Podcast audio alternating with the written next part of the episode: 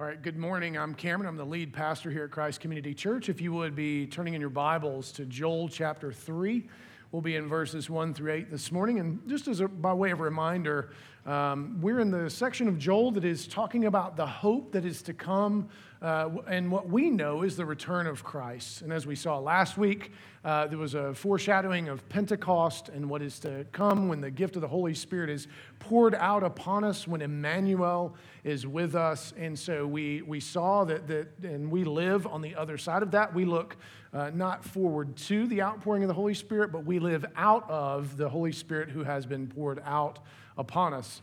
What we're going to see here this morning is coming judgment. And uh, that is a difficult subject for the church in so many respects.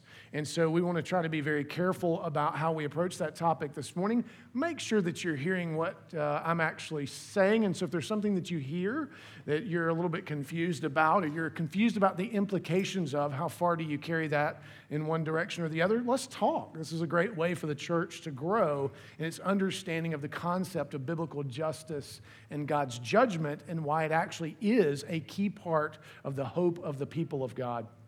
And as we step into that, here's the key truth that I want you to walk away with this morning uh, is that we are called to reflect God's justice in our relationships with those who bear his image, recognizing the cost of injustice to the generations of both the oppressor and the oppressed. Let me read that again. We are called to reflect God's justice in our relationships with those who bear his image, recognizing the cost of injustice to the generations of both the oppressor and the oppressed. And so, key question straight away, and this is everything turns on this question. How we answer this question is how you're going to hear the whole rest of the sermon or not hear. So, what comes to your mind when you hear the word justice? There's any range of things depending on who you are and where you're from. It's any range of things based on your life experience, the things that you have suffered or not suffered. For many, I think that this has become an interesting word. And do remember what Satan's great project is. What, what's, since he is not omniscient and he's not omnipotent, what must he rob the church of? What's his favorite thing to twist? Language, God's word in particular. So, key words he loves to get a hold of contort so that we are talking past each other and better. What he really loves for us to do is become disunified or go at each other so the world can see this doesn't make a bit of difference at all. So we want to be careful that in a word like justice that's become a hot topic in our culture for actually quite a long time. It was a very divisive word when the PCA came out of the PCUS. It was a divisive word when uh, Northern Presbyterians departed from Southern Presbyterians. It was a divisive word uh, all throughout, and it's currently been uh, a cause of great division within the PCA, which is short for Presbyterian Church in America, which is our denomination that we're a part of. It is a word in which we have gotten all tangled up and angry with one another and have lobbed hand grenades at each other online, all the while uh, key stuff is going on that we're not participating in. I made the observation in the fasting seminar earlier. You do remember the scene where uh, um, the transfiguration has just occurred. This is Mark chapter 9. And uh, as they come off the mountain and they have seen such great glory, and they're, they're ready to charge hell with a water pistol, so they thought, and they immediately encounter a circumstance where a young man is being cast into the fire by a demon, right? And the Pharisees are standing around, and the dad's grieving and wringing his hands, and the disciples are like, man, we, I, I've seen it. we got it. We'll take care of it and nothing happens. Right? And so then they get into an argument with the Pharisees about why it, it's not working and why they're as powerless as everybody else. All the while, the demon continues to roll the boy around in the fire. Here's my question Why didn't somebody put out the fire? I'm serious. But isn't that us? The whole while, actual things that we could tangibly be getting involved in, we're not. Instead, we're standing around in a circle accusing one another of being powerless and liars and having the wrong theology and not being of the right denomination and not being of the right size and shape and form and fashion. All the while, the fire rages. All the while, innocent people are being burned. You remember what Jesus did? Very calmly approached the Father, and the Father said, Hey, I want to believe you, but you got to help my unbelief. And Jesus takes care of it, you remember, right? And the disciples are like, ah, tell us the method. Like, what was the, because we had it, we were like brushing horsehair and we, we thought we had it and it didn't, it didn't quite go down like that. Is it left or right? And that's not how it goes if you've read the story, but it's kind of the tenor of it if you use your imagination. And what does Jesus say? This kind comes out only by prayer and in some uh, some it says fasting, prayer and fasting. By you actually engaging the gospel with the means of grace. And you could have just put the fire out too, by the way. But instead, we get all tangled up, don't we? So let's not let this term, justice, which is a biblical term, a key biblical term, a key aspect, hear me, a key component of God's character.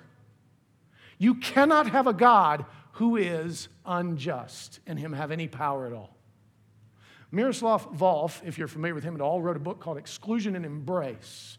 And he's not just anybody, he's somebody who has suffered deeply at the hands of the, the whole Serbian um, uh, Bosnian conflict, in which a ton of blood has been shed over the centuries.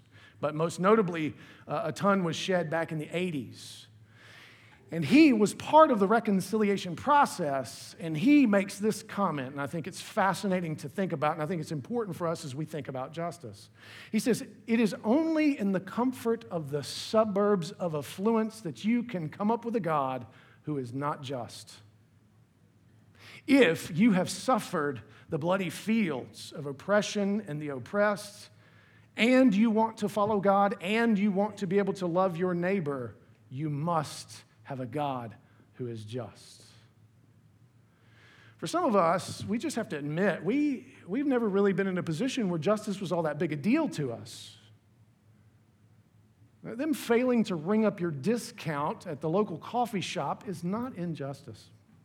Them failing to make your cold brew, pumpkin spiced whatever in the way that you love it in the right titration is, is just not injustice. Um, and I drink those, okay? So I'm not throwing stones at you. I like the right titration. I can tell. My wife can tell you. I'm, I'm I am a chemist at, at heart. Uh, and so, uh, and so the, we, we have to recognize that this, this, we just have to recognize that on the issue of justice, maybe we should not be leading the conversation. Maybe we should be learning and listening from those who have suffered and amazingly uh, in ways that, that, that, trans, that just transcend our ability to understand, have any desire at all to be part of a church in which we are included. Maybe, maybe the Spirit is at work and we are missing out on the conversation in the ways that would be most beneficial to the church of the future, meaning the generations that are coming. And maybe we've got stuff to add to. There's not one voice at the, at the silencing of the other. But would it make sense for me to go into a room full of women who have suffered immeasurably in terms of, of, of physical torture or even have suffered miscarriages and try to speak on how they should feel?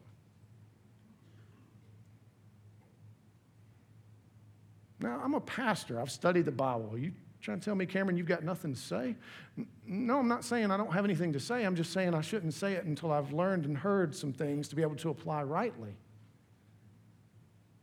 We ought to be learners. Uh, one of the things that the power of the Holy Spirit grants us in discipleship is that we, in great humility, can learn and grow for the glory of God, not for the preservation of cultures that won't be in the new heavens, new earth. or systems or anything else. And so when we hear the word justice, we, we need to pause and reorient ourselves on all sides of this topic to make sure that we are biblical in how we're discussing the term. And recognize that our experiences are probably going to weight us in a direction which is valid, by the way, but ought not be the only. And too often, we want to make it the whole. Let me show my cards straight away, as if you didn't know. See, my position on, on justice is heavily influenced by Joshua's encounter with the angel of the Lord as they were about to, to engage with Jericho. And you do remember the story, I hope, because Joshua encounters this being that is pretty, uh, it shakes him to his core. Now, he's the leader of a people.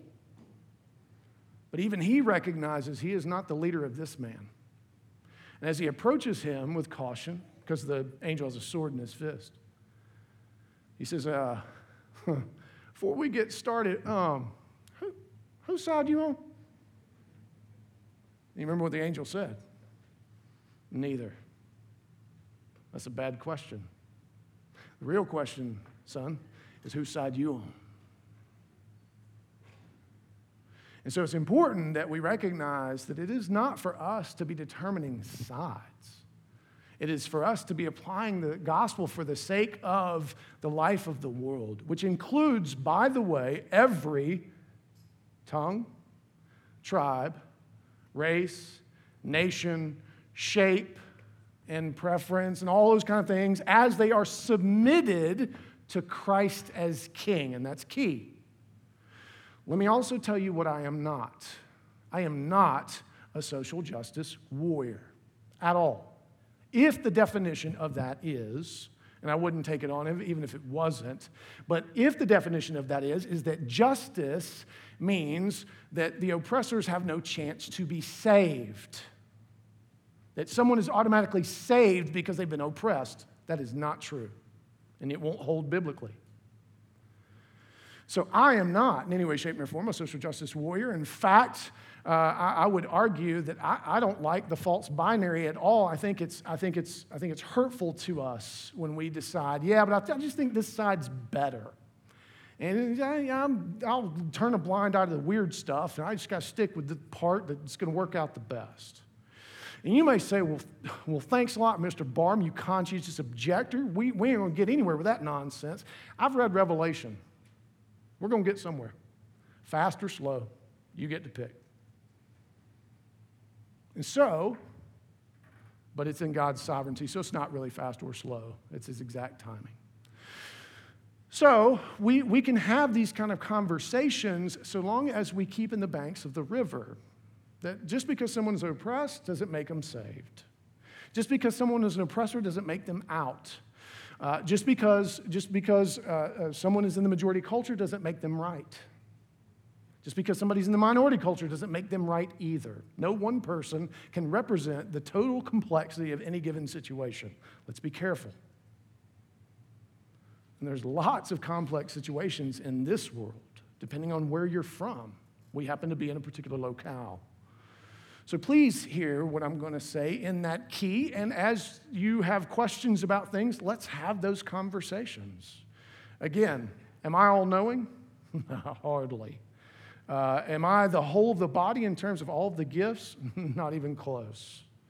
We're all looking through a glass darkly and seeking to glorify the Lord our God. That is going to be a complex thing. Let us do so with humility and grace and peace. All right, so let's turn to the text. This is Joel chapter 3, verses 1 through 3. This is the call to judgment in the valley of God's justice. For behold, in those days and at that time, when I restore the fortunes of Judah and Jerusalem, I will gather all the nations and bring them down to the valley of Jehoshaphat. And I will enter into judgment with them there on behalf of my people and my heritage, Israel because they have scattered them among the nations and have divided up my land and have cast lots for my people and have traded a boy for a prostitute and have sold a girl for wine and have drunk it. All right, so to orient ourselves, he says, Behold, in those days and at that time, and then he qualifies, when I restore the fortunes of Judah and Jerusalem, and we know this to be when Christ returns and, and it's the new heavens, new earth. That's when the fortunes will finally be restored. So this is a coming judgment in which God will summon the nations. Now, did you notice that? In the sovereignty of God, it is He who will say, You come and answer to these charges. It is a courtroom motif here. In the rest of the chapter, it's going to be a war motif. It's different, but it's the same event from different perspectives. And so he is calling them to answer the charges that he has leveled against them. So it is his calling, not their choice. And he's calling them to this place called the Valley of Jehoshaphat. Much ink has been spilled trying to figure out exactly where and what this is. Some have thought, well, Jehoshaphat. There was a king Jehoshaphat, so maybe it's related to that. Doesn't seem to be the case. Uh, but the word Jehoshaphat just means that God will judge. So it's not necessarily about the place, it's the event. But it, the fact that it's a valley and not the top of Mount Zion tells us it is not going to be good. It will be hard.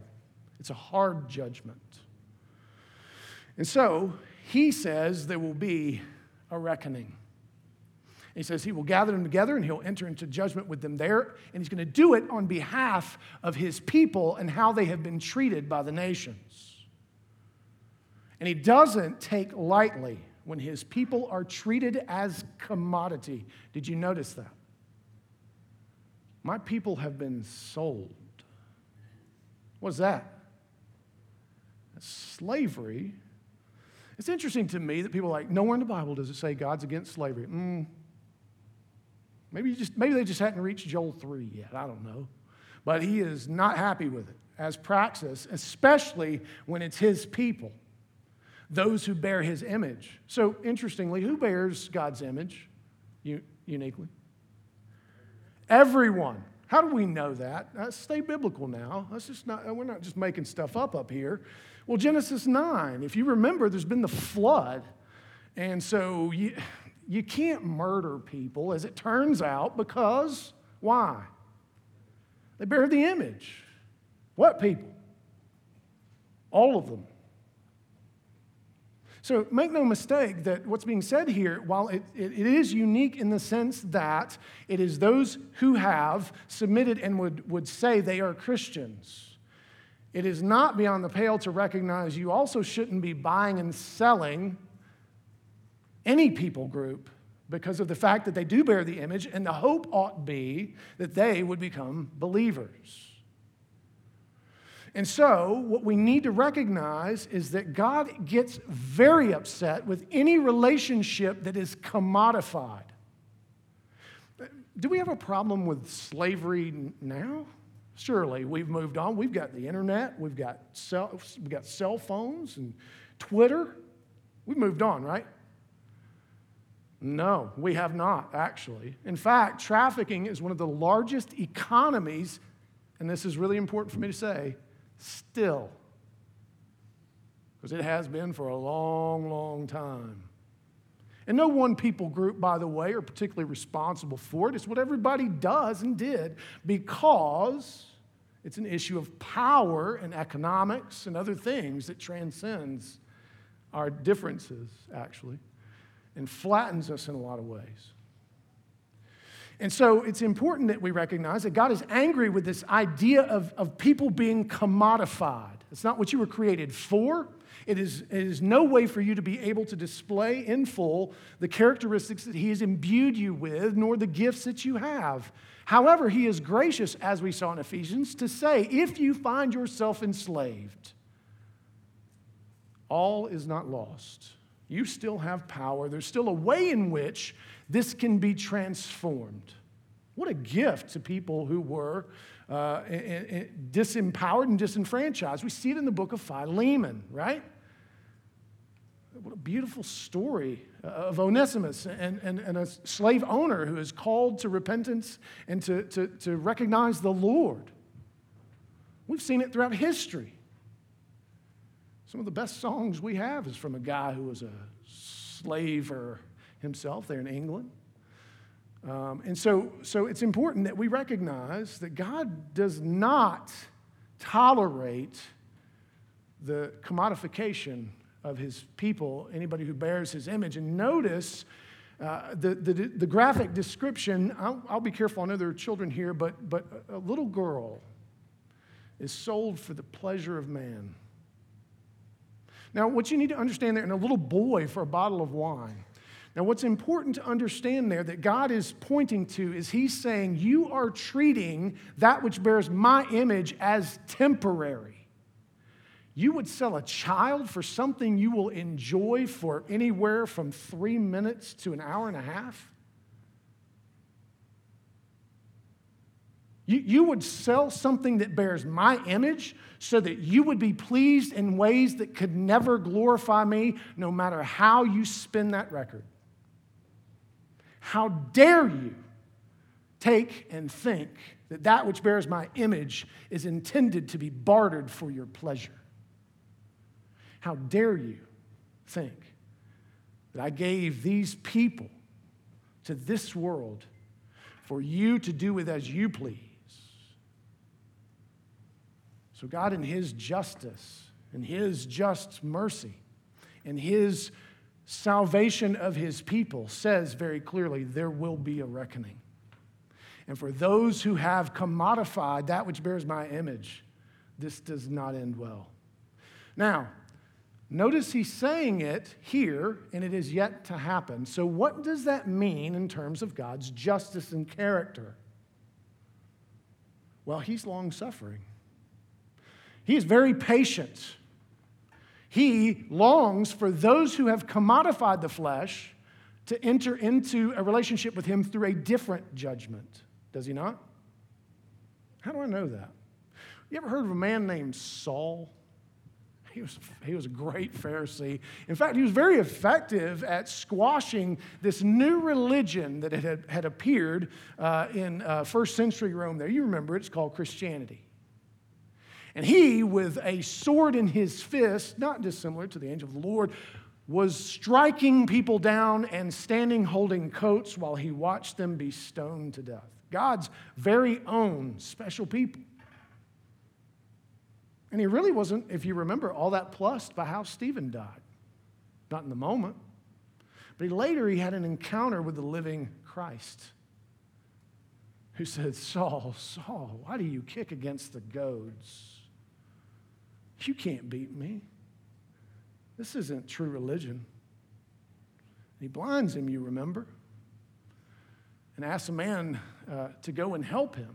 And the guy says, You got to be kidding me. That guy's a murderer. I ain't fixing to go around him. That's, that's a death sentence. God says, I told you to do it and I'll do it. Trust me.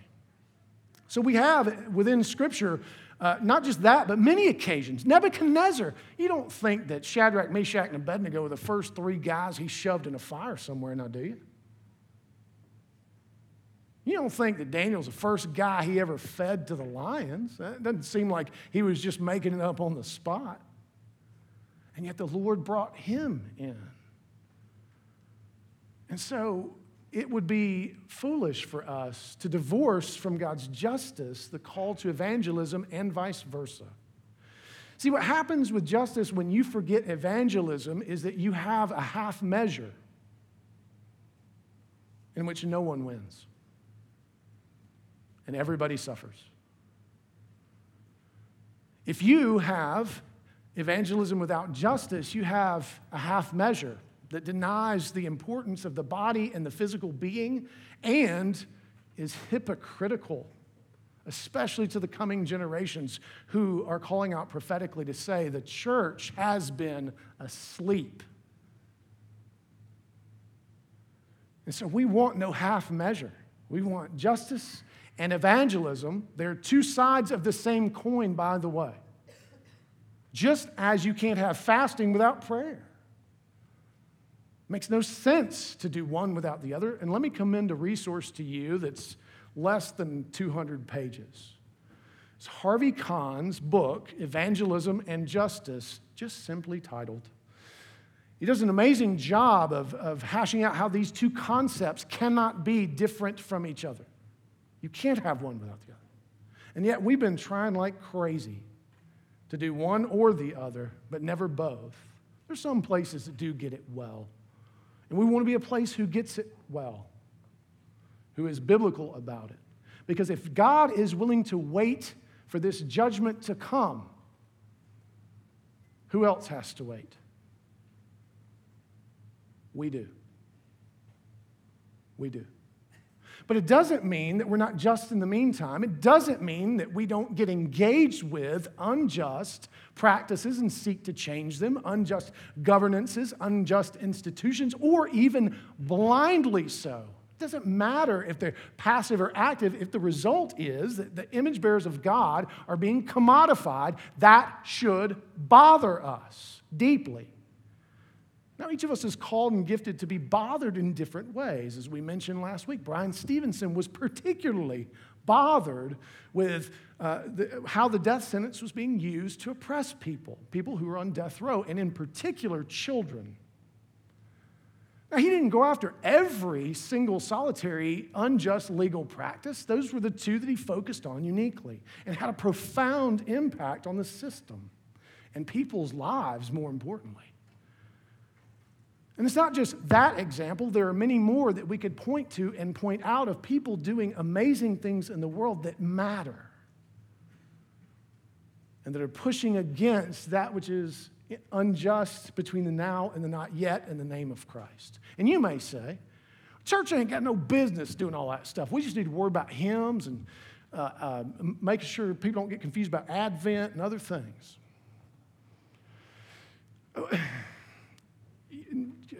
um, okay, let me say that the church is not just an institution and building, it's you. And so, yes, my primary responsibility and that of the elders of this church and the deacons of this church is prayer and the word. Your primary responsibility is to live that out in a tangible way as ambassadors of what word? Reconciliation. Just spiritual? No, physical as well. So you don't get it conflated by saying that the church has no business caring about issues of justice and injustice. Yes, the church must because you are the church, representing it in the world. And the biggest tool that you have is prayer.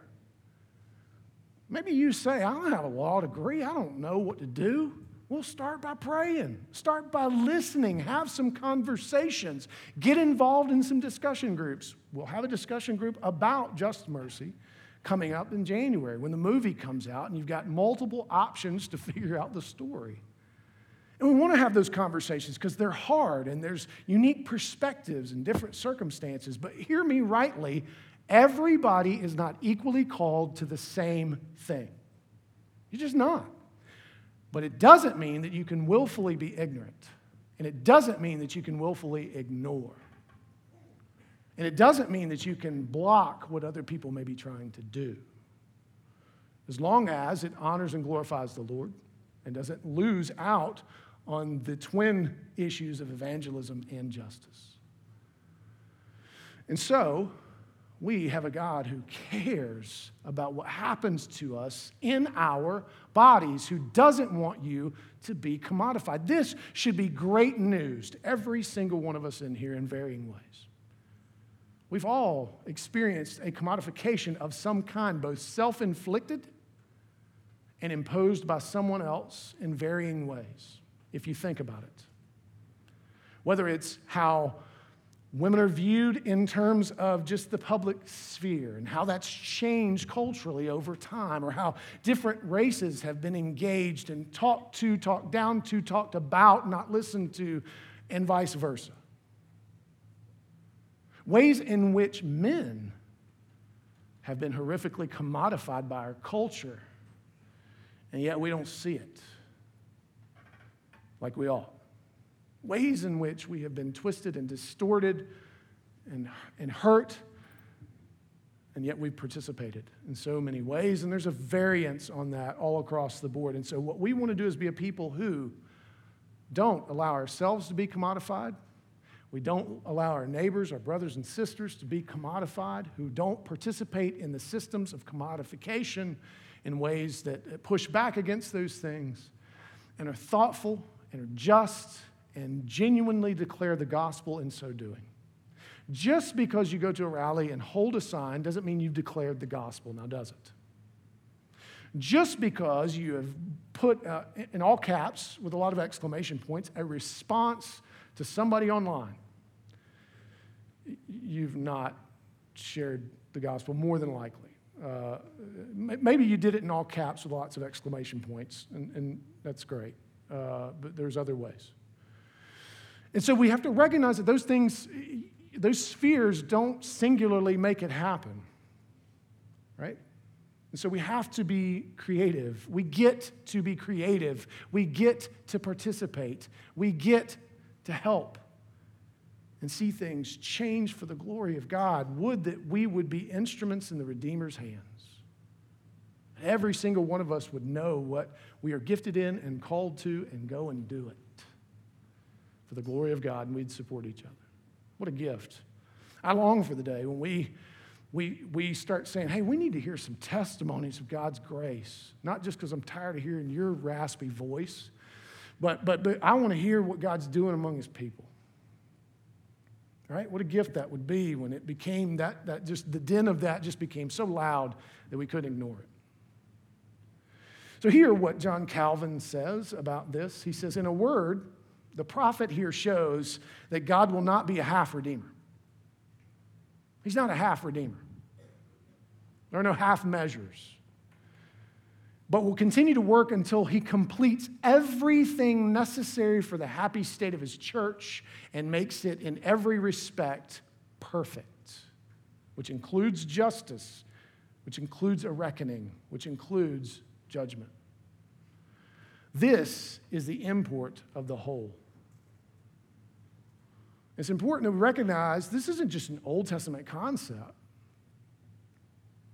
This isn't just Joel saying this. Jesus says something a lot like it. If you remember Matthew 25 and the judgment of the sheep and the goats, which is an important text. He says, uh, Sheep go on this side, goats go on that side, and here's how I'm dividing you all up. Sheep, well, that which you've done to the least of these, you've done it unto me. When I was in prison, you visited me. When I was naked, you clothed me. When I was hungry, you fed me. When I was, you know, in all these different circumstances, you took care of me. And to the goats, no, you didn't. And I say, was that, is he talking about social justice? No, not at all. They're not being saved by their works. Their salvation is being affirmed by their works. If you remember, the sheep said, Well, Jesus, we didn't know it was you. There are some scholars who think, well, no, no, no. Jesus was talking about only that they only did that for Christians. Mm, no. Remember what they just said? Jesus, we didn't know it was you. We didn't know it was people who were abiding with you. We didn't know it was people who were filled with your spirit. We didn't know it was people who you loved necessarily, but we just did it because it was the thing to do, what was in front of us. You don't let somebody go hungry in front of you.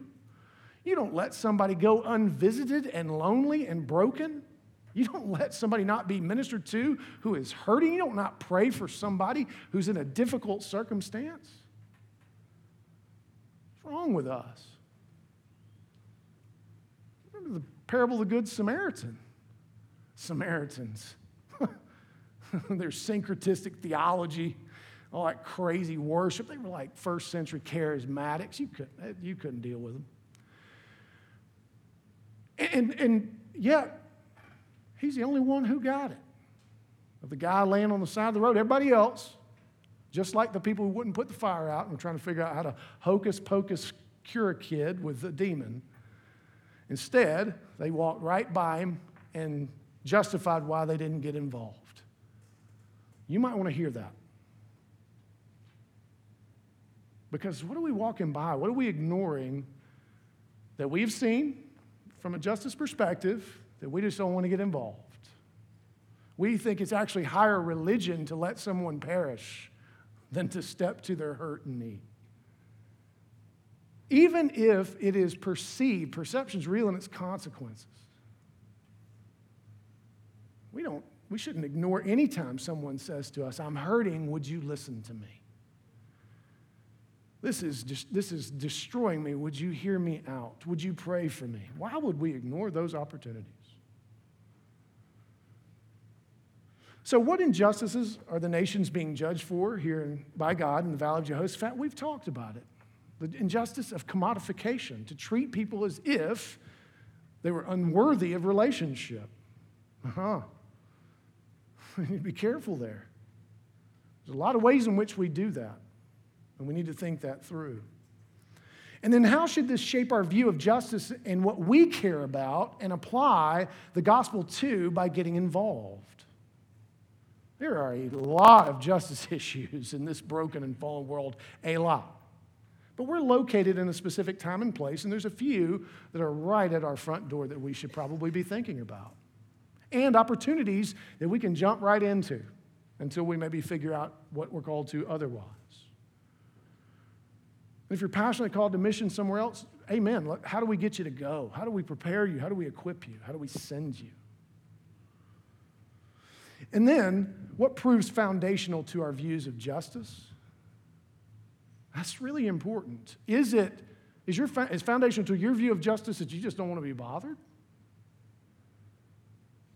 That because you don't see it's a problem, you don't understand what all the ruckus is about?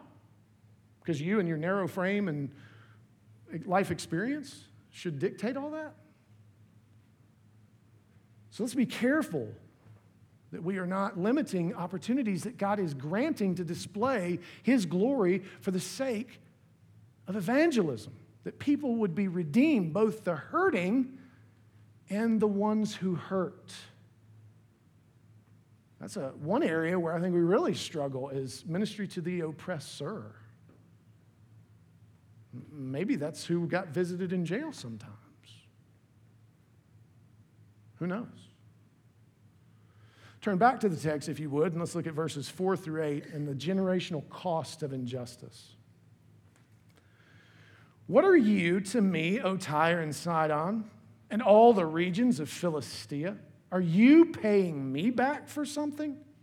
If you are paying me back, I will return your payment on your own head swiftly and speedily. For you have taken my silver and my gold and have carried my rich treasures into your temples. You have sold the people of Judah and Jerusalem to the Greeks in order to remove them far from their own border. Behold, I will stir them up from the place to which you have sold them, and I will return your payment on your own head. I will sell your sons and your daughters into the hand of the people of Judah, and they will sell them to the Sabaeans, to a nation far away, for the Lord has spoken.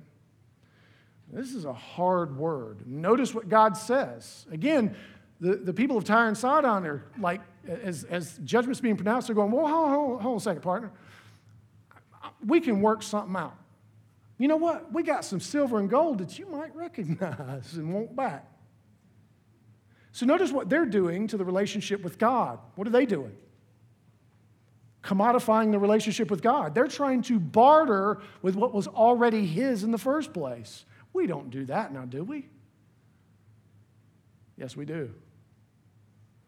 And notice his response. He is none too happy. What are you to me, O Tyre and Sidon? And if you remember anything about Tyre and Sidon biblically in Isaiah, oh, they thought they were something special. That king of Tyre, he really thought he was something you ought to take a good long look at and enjoy. He thought he was in charge of the world. We don't have anybody struggles with that now, do we? No, we do. Always, historically. Why? Because principalities and powers are going to be here until Jesus shows back up. That's why we should be a just people to evidence who God is and what He's really about and what's coming. And so He swats away their offering and He says, You fool. What it's going to cost you is your generations. See, you're not just doing this in a vacuum. It's not just you who are in charge, it is you who are costing. And again, notice this doesn't happen straight away. God is patient and forbearing. He's speaking it as if it is a past tense reality because if they don't repent and change, if they don't come to know Him, then this is a sure reality. There is no other. And so he says to them, If you want to drink blood, I'll give you blood. If you want to sell and commodify people, I will let you taste of commodification yourselves. You may say, well, that seems harsh.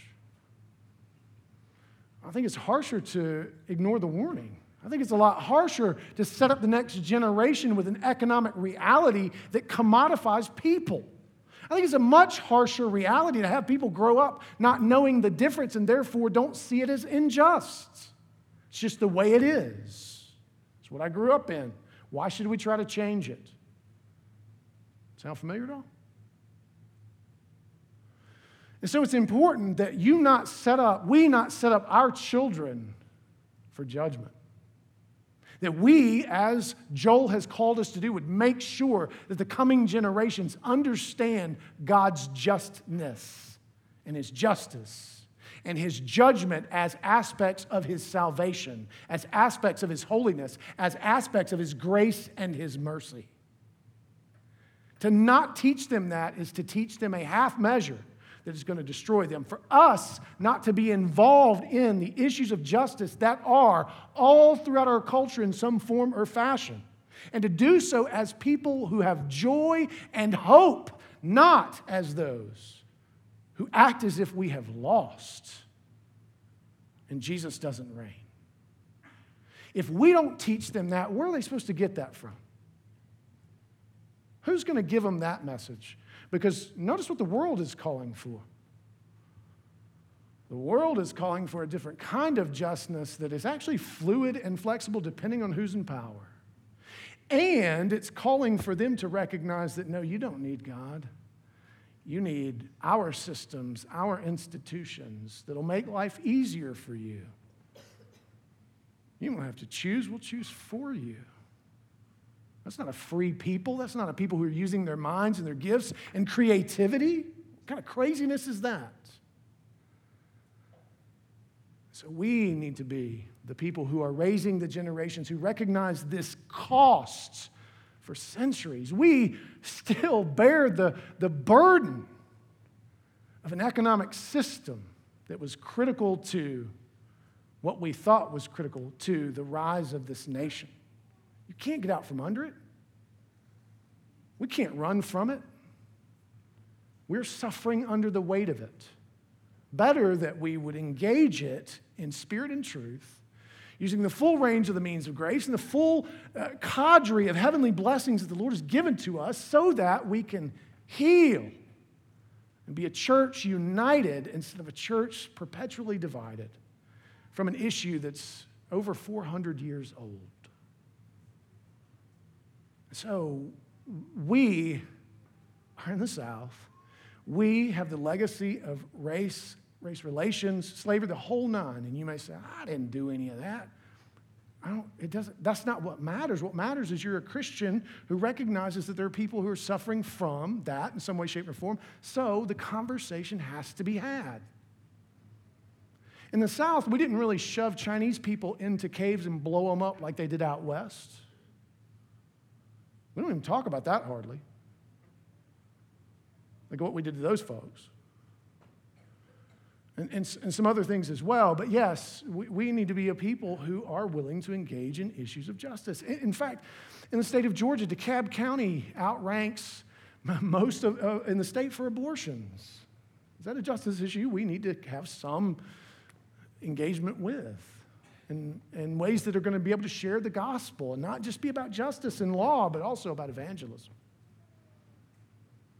So there are many issues that are right at our door that we don't have to go looking for.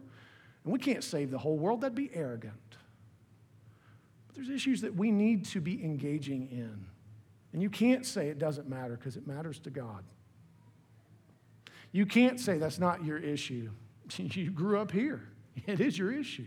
You can't escape it. And you're surrounded by people for whom it is an everyday reality in a way that it's not for you. right? And so, make sure that you are not being unbiblical in your justice and not thinking through the ways in which God pairs together evangelism and justice and cares about these things. It's interesting in the book of Revelation. When you get to the final judgment, it's the, it's the last, it's, it's the last of the seven horns blows, and the seven bowls are coming out, and it's the end of God's judgment. And the first three are poured out, and it's terrible. The angels actually pause and worship after the third bowl, which is where the rivers turn to blood and they worship and they, they, they cry out uh, about God's justice and judgment, and the chorus that sings with them is the martyrs from under the altar. Just are you in your judgment, O Lord. You know why they can cry that? Because they've suffered, because they have tasted of the sword of the oppressor. And so, God being just and judging is actually it is part of the story. There will be a reckoning. It would be a half God, a half measured God who does not call these things to account in the new heavens and new earth take them away. The question is what kingdom are we participating in? The question is what Savior do we think has come and what all does he really care about? Does he not care about this world and your bodies and what happens to you in them? Does he not care about his church and what she looks like as a representation to the world? And so it's important that we recognize how important the issue of justice is to the Lord our God, and the key issue of justice is the commodification of those who bear his image. Listen to what Raymond Dillard says about this. He says, It is striking that in their polemic against the nations and their idols, the prophets never appeal to the loftier ethics of their religion or the greater sublimity of their theology or the beauty of the temple architecture. Their boast is always that it is Yahweh who controls history and that it is his ability to fulfill his word that demonstrates that he is God. So we can participate in these very difficult and messy circumstances because it is God who controls history. It is God who will say in the end, it is God who will gather. I don't need to be the just judge now. No, as Romans would call me to do instead, I'm to engage in loving my enemies so that they might become. You do know that the pouring of coals on the head is purifying, not destroying and burning to death. So I would rather see that person become my brother or sister than see them burn. So we have ministry to both the oppressor and those who are oppressed. Let us not forget that. What generational impact does injustice have on both the oppressed and the oppressed? We've seen this. Have you seen the impact on the youth and subsequent generations in Germany after the fall of the Third Reich? They're still struggling. Have you seen the impact that it's had on, on the people of China and the generations of China after the Boxer Rebellion and the taking over of communism in China? Have you seen the impact on the youth of America after all that we've been through? For all that we have struggled with, the generations have been impacted, and we need not ignore that. And just because it may not be your hot button issue at this time doesn't mean you can turn a blind eye. Doesn't mean we can't participate. So, can God be bargained with when it comes to injustice? Can we say to him, Yeah, I, look, I know I really didn't care about that issue, and I know, you know, like I, will tune some people up online with some, hey, why don't you take care of your own community, blah, blah, blah. Uh, and so, uh, and not looking at the reasons why the communities are in the conditions that they're in and have the impact that they're having. I, I, yeah, I did all that. But I went to church, man, I tithe. I may have even tithed like 4%. National average is 1.5. So I, I mean, I got to be in front of somebody, right? God? Oh, so you're offering me back what I gave to you. Huh. Be careful. What's Matthew 7 say to us? Some of you are going to show up. Lord, Lord, look at all that we did in your name. Depart from me, you workers of lawlessness. What is his law? It is just, always. It is loving, it is good. May we be those who represent both God's justice and his holiness, as well as his grace and his mercy and forgiveness, his long suffering. May we display the fullness of the character of God, not a half measured God. Joel 3 1 through 8 teaches us that God is just in his judgment of those who make commodities of his image bearers. So we are called to reflect God's justice in our relationships to those who bear his image. We are not to participate in the commodification of his people. We are not to even allow it around us. We are to engage in the pushing back of those things, the deconstructing of any sort of system that is going to commodify people, especially within our spheres of influence. And then we are to recognize the cost of injustice to the generations of both the oppressor and the oppressed. And you may say to me, but Cameron, that sounds costly. We get, we get hurt. Somebody got to cry out from under the altar. It's just part of it. Jesus suffered, we will suffer. It's guaranteed. And so, if your comfort is greater than the justice that God cares most about and that people not be commodified, well, then you have your reward. Is that a hard word? Is that, man, that's tough to go lunch after all that. Listen, Jesus loves you, you've been warned. Jesus loves you and wants us to join with him in the work that he's called us to. Jesus loves us so much, he doesn't want you to be a commodity. He doesn't want you to be a commodity in terms of how you think about yourself and those around you. He doesn't want you to be part of systems that don't care for you, body and soul. Jesus loves us so much that he died for us. In the greatest and most unjust moment in all of history, an innocent man for the sins of the, his people, past, present, and future. And yet, that injustice, that judgment, led to our salvation. May we be people who reflect that in cruciform and resurrected, ascended, and Holy Spirit filled truth and the hope of, the, of Christ's return. This is not always how it will be. May we be that church. Let's pray. Father, thank you that you invite us into such beautiful work that it's meaningful. We could see things genuinely change. We could see systems transformed to better love and care for your image. People's hearts transformed from stone to flesh. Those who actually have trafficked in flesh, that those people would be broken. And those who've been trafficked, that they would have their dignity restored. Lord, Call us into those places. Let it, let it be in our spheres of influence where we could participate in those things. How can we, your church, Christ Community in Kennesaw, Georgia, be a more just church who cares about the whole of the person, body and soul, past, present, and future?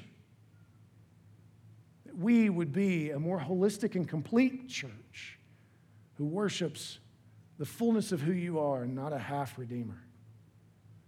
God, help us to be both evangelistic and just, not one or the other, not tipped one way or the other, but rightly balanced for your glory.